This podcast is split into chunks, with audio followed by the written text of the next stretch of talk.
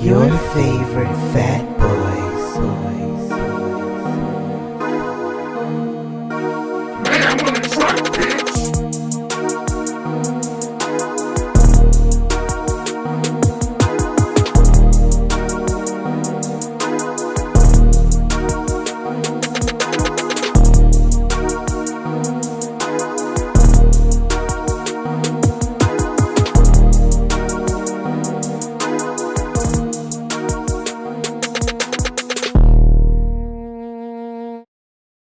What's up, everybody? Your favorite fat boy, Jerron. Stefan, a.k.a. Mayhem, a.k.a. the rise of Super Negro, a.k.a. it's time for a reboot. Rise of Super Negro. So today we're doing another one of our hero talks, and we're going to talk about our review of Coming to America, the sequel, along with... our thoughts about WandaVision, because that just wrapped up not too long ago, and the first episode of Falcon and the Winter Soldier. And I'm going to give my review of Zack Snyder's Justice League. Hey, you didn't watch it, so leave the reviews to me.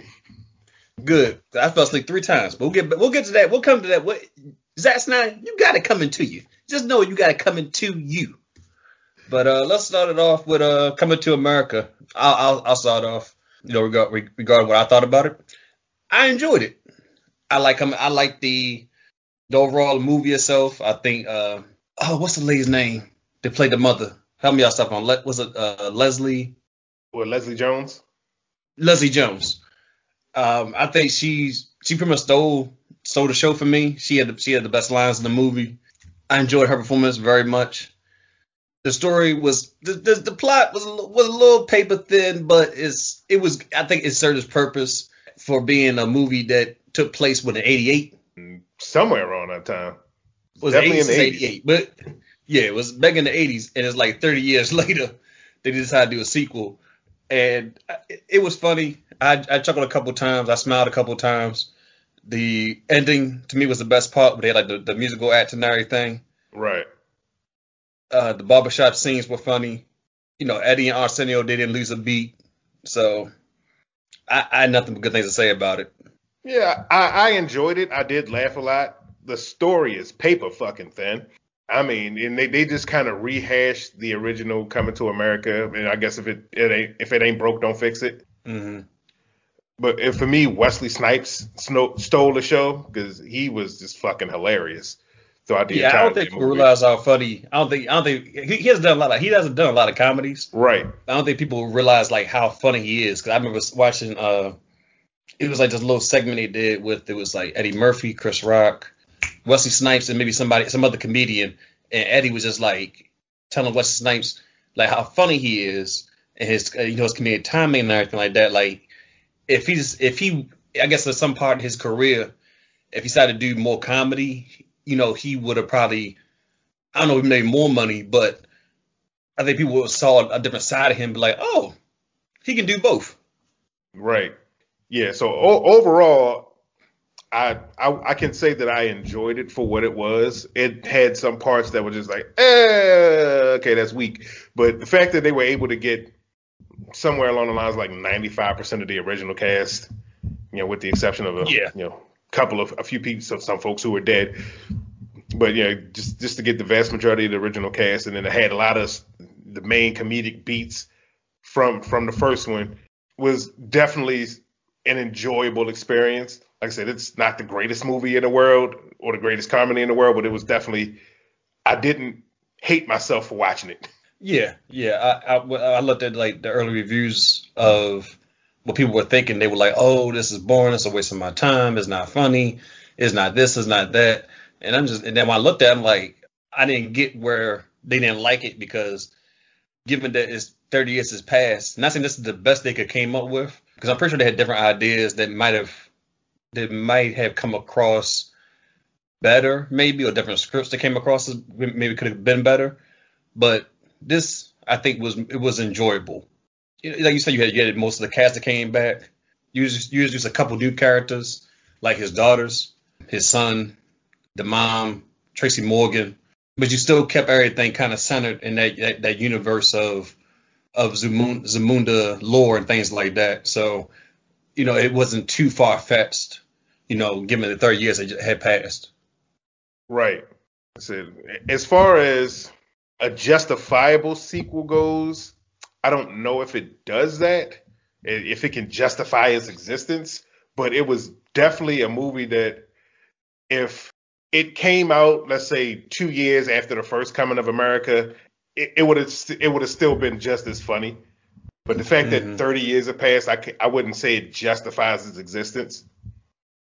Yeah, it's hard to say that this holds up just as well as the one that came out in 86, 88. Right.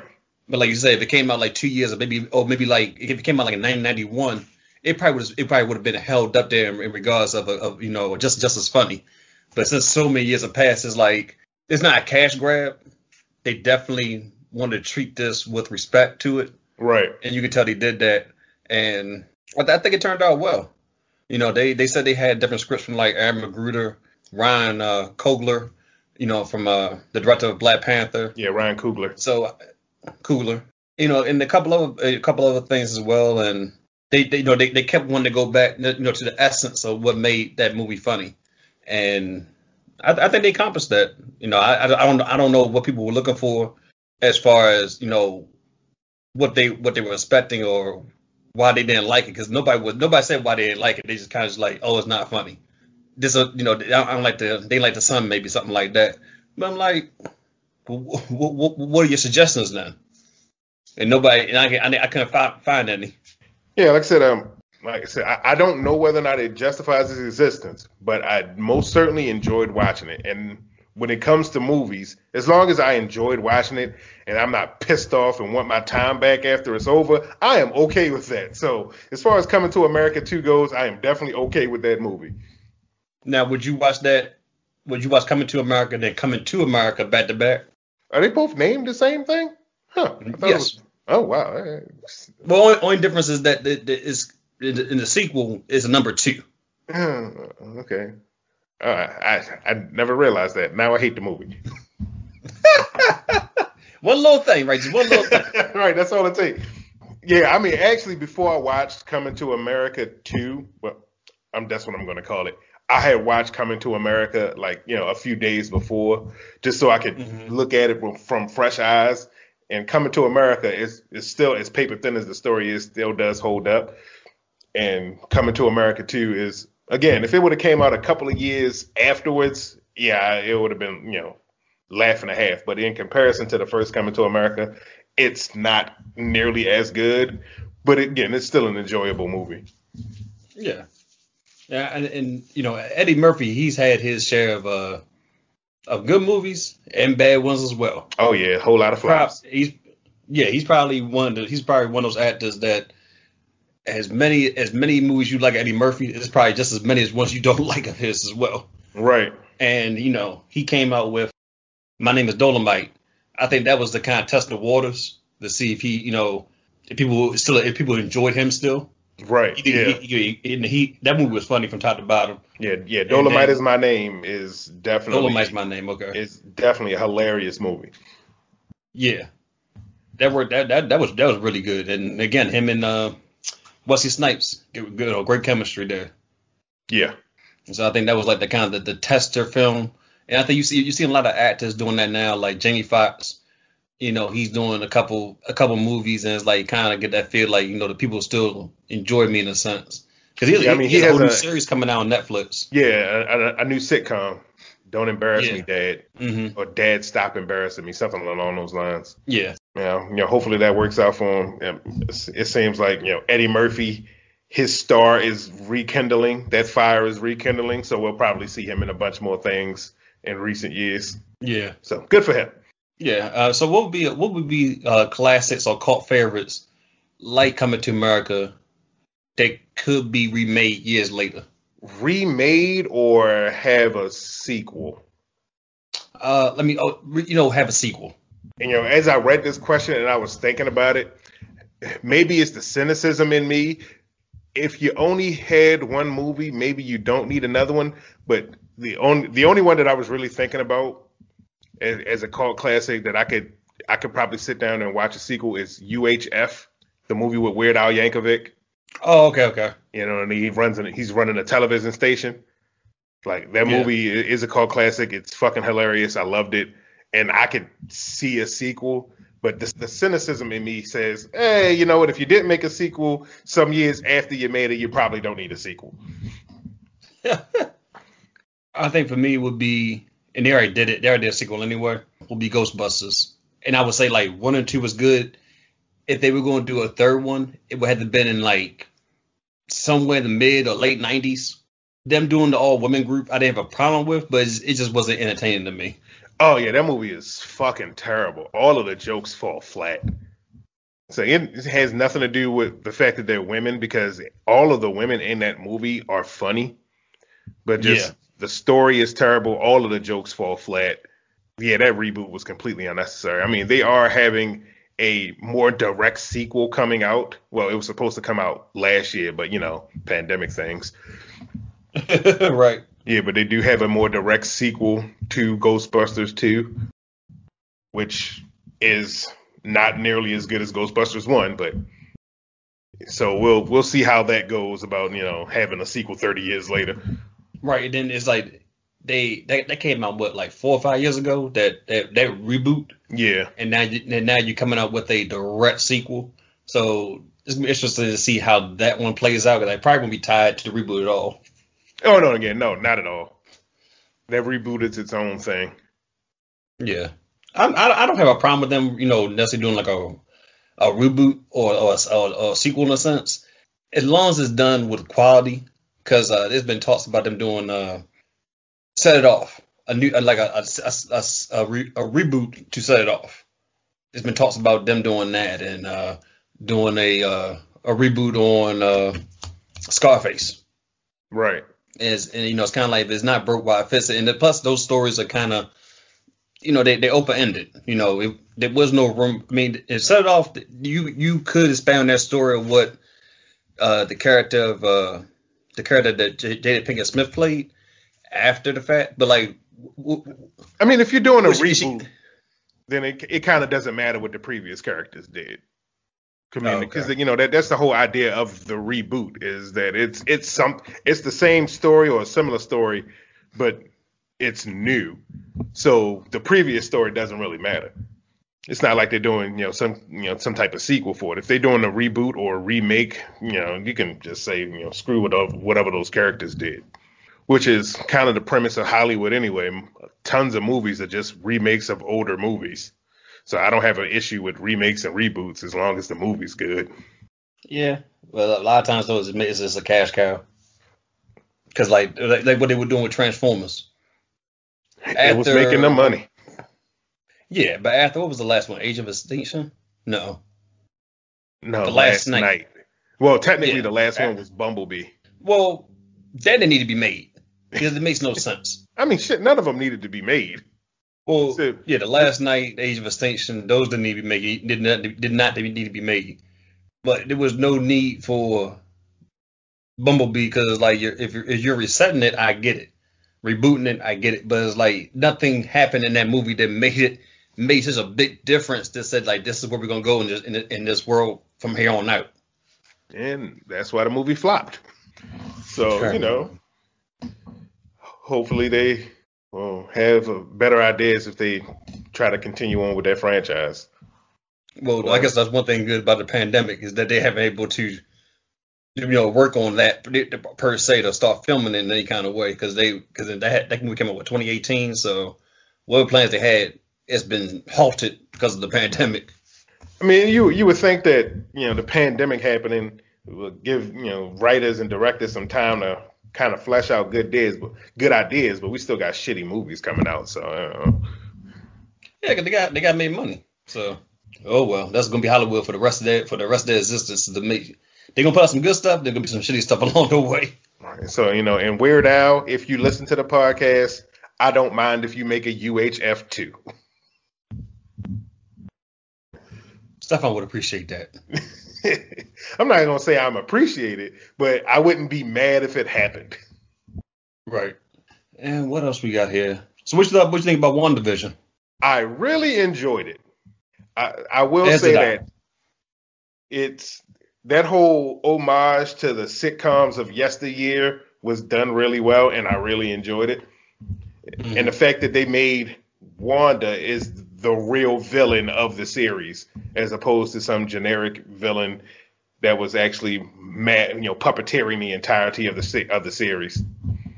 Yeah, I really enjoyed WandaVision. It definitely was a different take on the characters in the MCU and how they created this world for her, in a sense that she was just grief stricken, right, with all the loss in her life, and this is how she kind of coped with the grief in order to to kind of continue with her life. And then and I like how they explain how the sitcoms came to be, because her dad was selling these DVDs or these seasons of different shows, and this would give her comfort in her early part of her childhood. And then I guess right after Age of Ultron, this is how her and Vision started to connect. They were watching these old shows together, things like that. So it made you really feel for Wanda, and as to why she kind of went off on the handle, right, the way she did. Yeah, so ultimately is a story about grief and loss, and it handles it really well. I mean, granted, It had to end the way Marvel movies end, whereas some villain with similar powers fights the hero who has those same powers, and big CGI battle. I mean, it had to end the traditional Marvel way, but in essence, it was a story of grief and loss and coming to terms with that. So, again, it was done very well. And the way that Elizabeth Olsen and Paul Bettany handled each of the sitcom eras was done masterfully. Yes, they had some really great acting chops. Yeah. Especially Paul Bettany, because I was just like, he hit that Vision role, even though in the movies, you might not saw a big part of him his biggest turn was in Infinity War, but seeing him through these 9 episodes, you really saw the different ranges he has with this character. Right. I definitely enjoy seeing him act and just seeing him interact and go through different things, throughout this series here. So yeah, and I loved Kathryn Hahn as Agatha, because I love Kathryn Hahn anyway. She's great. And Agatha all along is a fucking it's a bop. That's what the kids say. That's definitely what the kids say, yeah. They said, yeah, that song is a bop. And you can tell that the writers and the director, or maybe directors, they had a lot of fun with this series, because they took a lot of, I won't say they do a risk per se, but they just did things that were really unconventional, with storytelling. So, yeah, I mean, at this point, you can't take a risk with Marvel MCU characters. Right. If they in it, it's going to be big. But, yeah, I definitely appreciated the fact that it was far different than anything else that Marvel has done. They definitely had a very non-traditional way of storytelling. So what do you think is next for Wanda and the Vision going forward? Well, I mean, they made it a point to kill Vision, but not kill him, so that they can continue to use him. And it's already been confirmed that Wanda is going to be in the next Doctor Strange movie, which is the Multiverse of Madness. So maybe it'll turn out that she's a more of an antagonist than a protagonist than that, based off of how her character ended up in the last, in the WandaVision series. Yeah, I'm interested to see how they're going to play her out in that sequel. Maybe she might show up in the Spider-Man sequel. Right. Maybe. Possibility. But it seems like Marvel is doing really well they acknowledge the multiverse, but they haven't delved quite into it. Just like with Spider-Man: Far From Home, they said that when the creatures were coming from a different universe or a different portal in the sense, or from the snap, they announced that it could be it, but then it's like all along that wasn't it at all. Yeah. Same thing with WandaVision here. Like, her children and Pietro didn't come from a different universe. That's something she conjured up herself, and Agatha as well. So yeah, I mean, her children she created herself, but the fake Pietro was because of Agatha.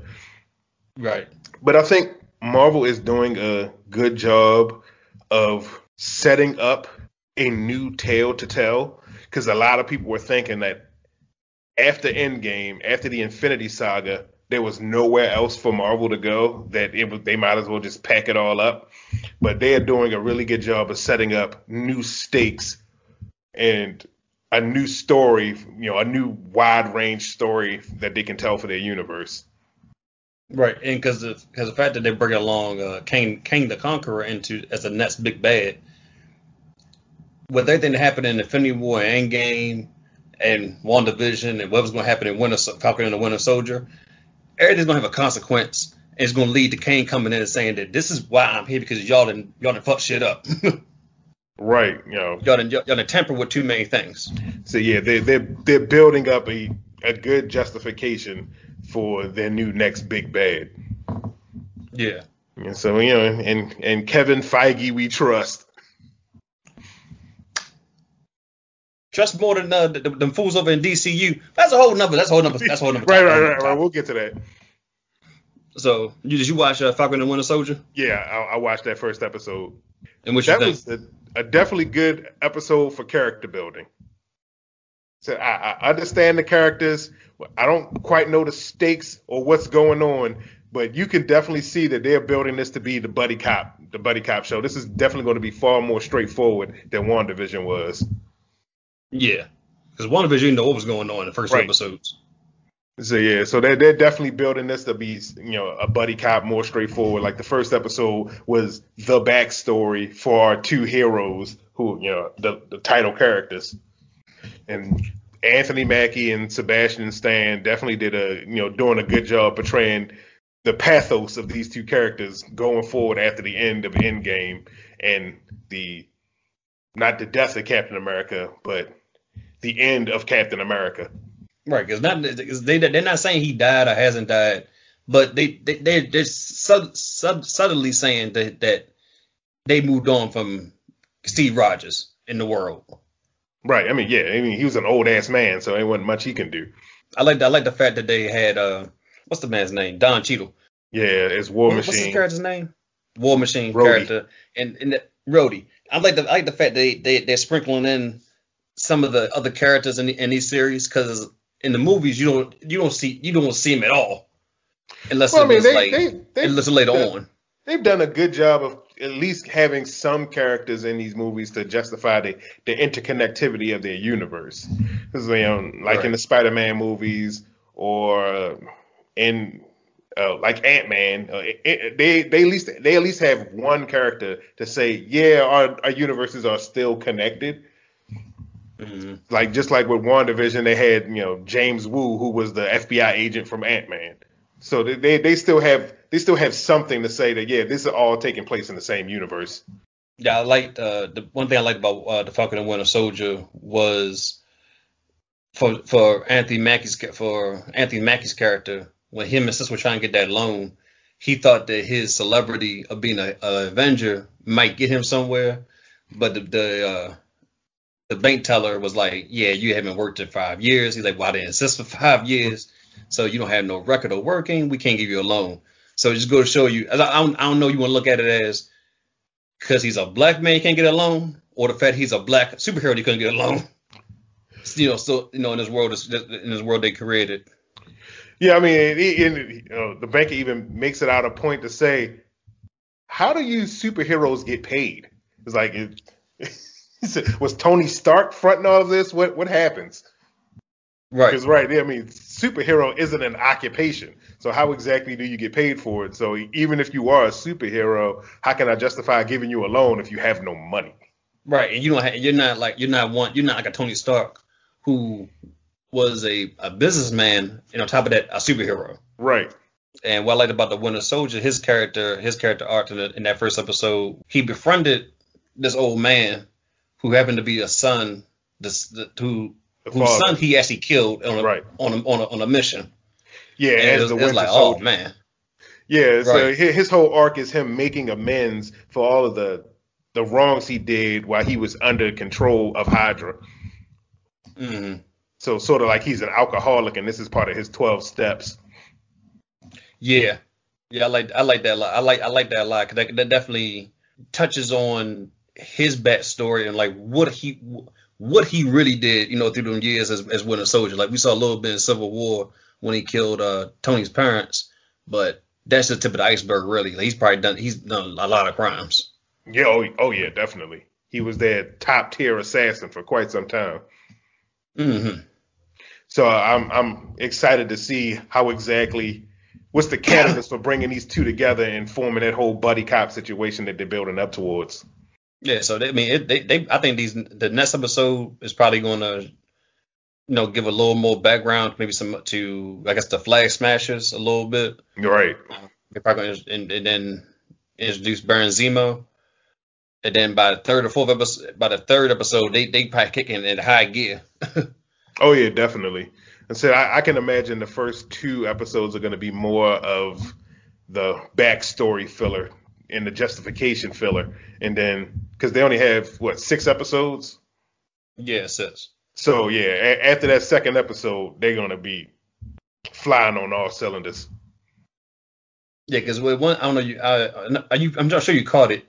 When Anthony Mackie was talking to his army buddy when he got attacked by Flag Smashers, he's like, you know, do you think he interrupted him somehow? He's like, do you think they're super? He's like, he shut it down real quick. So I wonder what that's going to lead into. Right. Like I said, they got a lot of things building up, so I'm definitely excited to see where they go with it. So yeah, I'm not mad at all about that. Can't wait for next Friday to come around and watch the next episode. Right.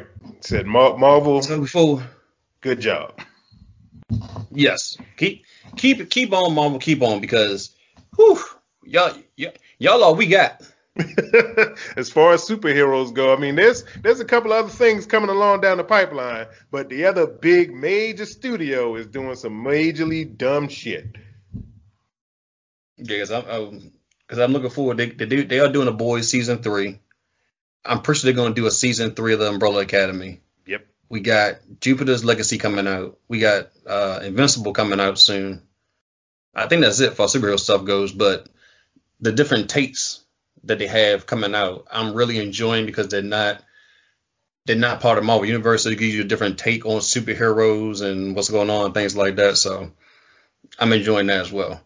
But yeah, you go ahead and talk about Justice League, because I fell asleep 3 times trying to watch it. Right. So as the only person in this podcast who actually took the 4 hours of my life to watch that movie, I'll give a quick review, because I don't want to talk too much about it, if that gives you any hint about how I felt about it. That was 4 hours of my life I am never going to get back. As I said before when we were talking about Coming to America, as long as I can enjoy the movie and I don't want my time back, that's a good movie. I wanted my time back, and I sat through the entire 4 fucking hours of that movie in one sitting. No breaks. Just powered through. And every 15 or 30 minutes, I'm looking at the time. Why is this bitch not over? It's overly long. The CGI does not look good for the budget, for the extra budget that they gave him of $70 million to finish his vision. It's long as shit.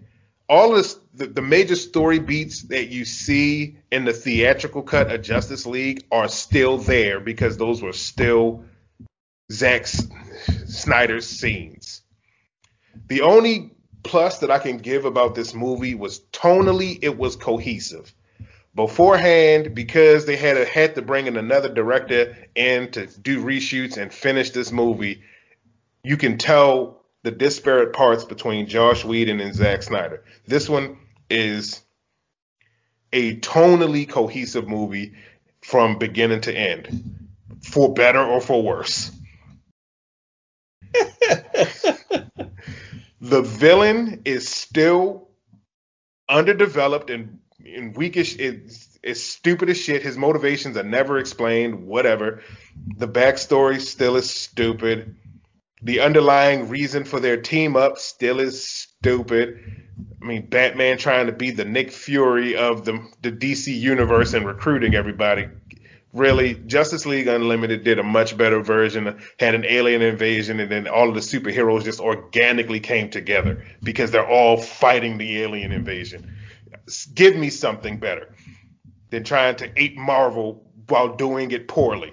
And the fact that so much of this movie was spent trying to give Cyborg a backstory, and it just being so fucking boring. And you probably could have cut an hour out of this movie if you took out all the fucking slow motion. Every time somebody bent down to tie their shoe, slow motion. Which in turn made Flash's powers completely stupid looking because everything is done in slow motion, and they do slow motion when they use the Flash. So you really don't even get a sense for his speed and his powers. And I don't know what tape recorder Wonder Woman had up her ass, but every time she did a goddamn thing, her theme music cut on. So she flexed her butt cheek and every fucking time she did anything, her theme music came on. That is true. You had to know Wonder Woman was on the scene because of her theme music. Like, you couldn't see her there. You just look around at, oh, Wonder Woman must be here. Because goddamn it, anytime she did the goddamn thing, her theme music came on. What is that song playing? Oh, It's You Again. And they shoehorned Martian Manhunter into the movie. He did absolutely nothing. And the fact that they made him the general for Man of Steel raises super implications about the rest of the movies in this universe, about the fact that Martian Manhunter is there, has been on Earth all this time, and he lets all this shit just fucking happen. You know why? Because it's none of his business. Right, but if they're going to destroy the Earth, I would think it would be his business because he's on it. Well, yes, but it's still none of his business. He's acting like a black man then. All in all, if you enjoyed BVS, you will like this movie. But BVS, in my opinion, was shit, and this movie is 4 hours of shit. I am so glad that now that it's over and all the hype has died down, that we can move the fuck on. Yeah, because I've been wanting to say that there are certain parts of Batman vs. Superman that I liked, and there are certain things that just didn't make sense in the movie overall, period. Justice League was a shit show, the theatrical version, and then trying to watch this, it just took so much out of me. You know, because I fell asleep 3 times trying to watch it, and then when I woke up, I felt like I just got a surgery because I was just so drained. I'm like, why? And then the Cyborg character, the character of Cyborg is so uninteresting. Very much so. That even giving him a background story when he was human per se, before he turned into Cyborg, was not interesting to me at all. The him having his own solo movie was not interesting at all. Shit, even having the Flash sequel, even though you're bringing in Michael Keaton and Ben Affleck into that universe, the character overall to me is not that enjoyable.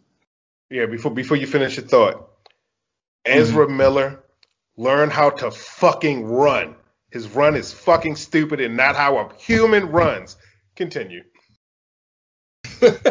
I don't think it's the actors or actresses' ability portraying these roles. I think how they've written them and what their vision of them, it just shows that they are not in touch with those characters and what they stand for. Yeah, and it's like, I don't blame Ray Fisher at all for this, but Cyborg's monotone, unemotional, uninterested everything in this movie made him a fucking chore to watch, and then a lot of the movie focuses on him. So this stale-ass performance, and granted, I don't blame Ray Fisher for it because this is what he was told to do. The director, Zack Snyder, told him to do this. The same way he told Jesse Eisenberg to play Lex Luthor like he was a deranged dumbass. So I don't blame Ray Fisher for this.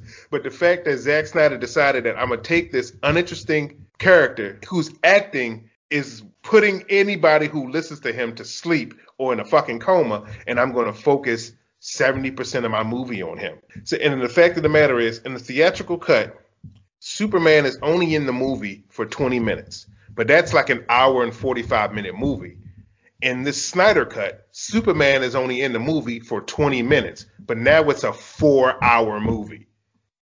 So Superman has even less amount of a role in the movie than he did in the theatrical cut.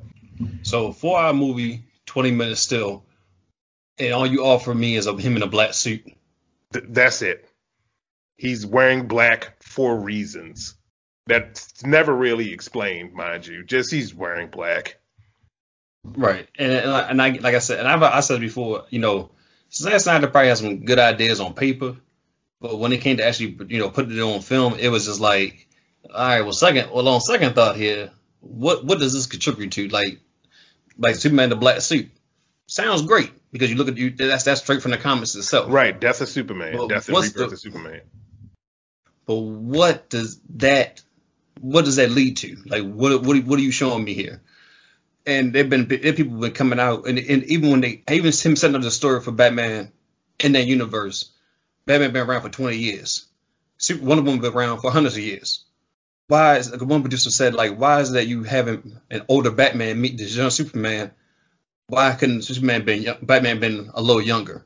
You know, you haven't been around for 20 years, but there's no other explaining of his adventures for the past 20 years. You can't just left everything's up in the air.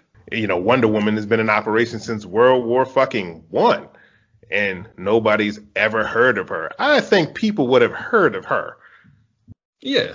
Yeah, so if anybody wants to take the time, however many sittings you need to watch the movie, I would say, hold judgment for yourself. But if you had no love for this DC universe, don't watch this movie.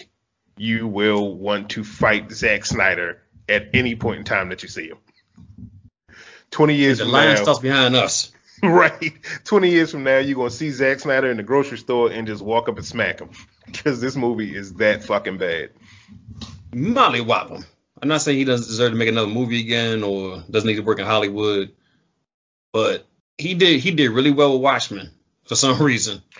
You got to realize that all of that was just taking the comic book pages and putting it on screen. Same thing with 300.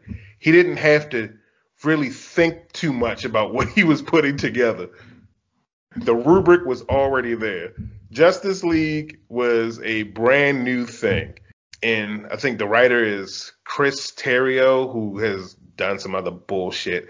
And yeah, that combination of them. Leave the superhero movies alone. Get the fuck away from it. Yeah, and that's all I got to say about that. I didn't enjoy it, and I'm not gonna harp too much on it. So if y'all want to watch it, go ahead, and you can fight with me and stuff on the comments. We can go back and forth all day. I don't care. Oh, I definitely will. If you think this is a great movie, yeah, I'm gonna go point for point for you why it sucks. We here for it. All right, so that's the show. And as always, you can check us out on YouTube, SoundCloud, Google Music Play, iTunes, and Spotify. Thank you for listening. Thank you for watching. Make sure you subscribe. And, like I said, we'll, leave a comment. We'll talk back to you. Comment on Instagram. And that's about it. So thanks for joining. Thanks for listening. Peace out. Peace.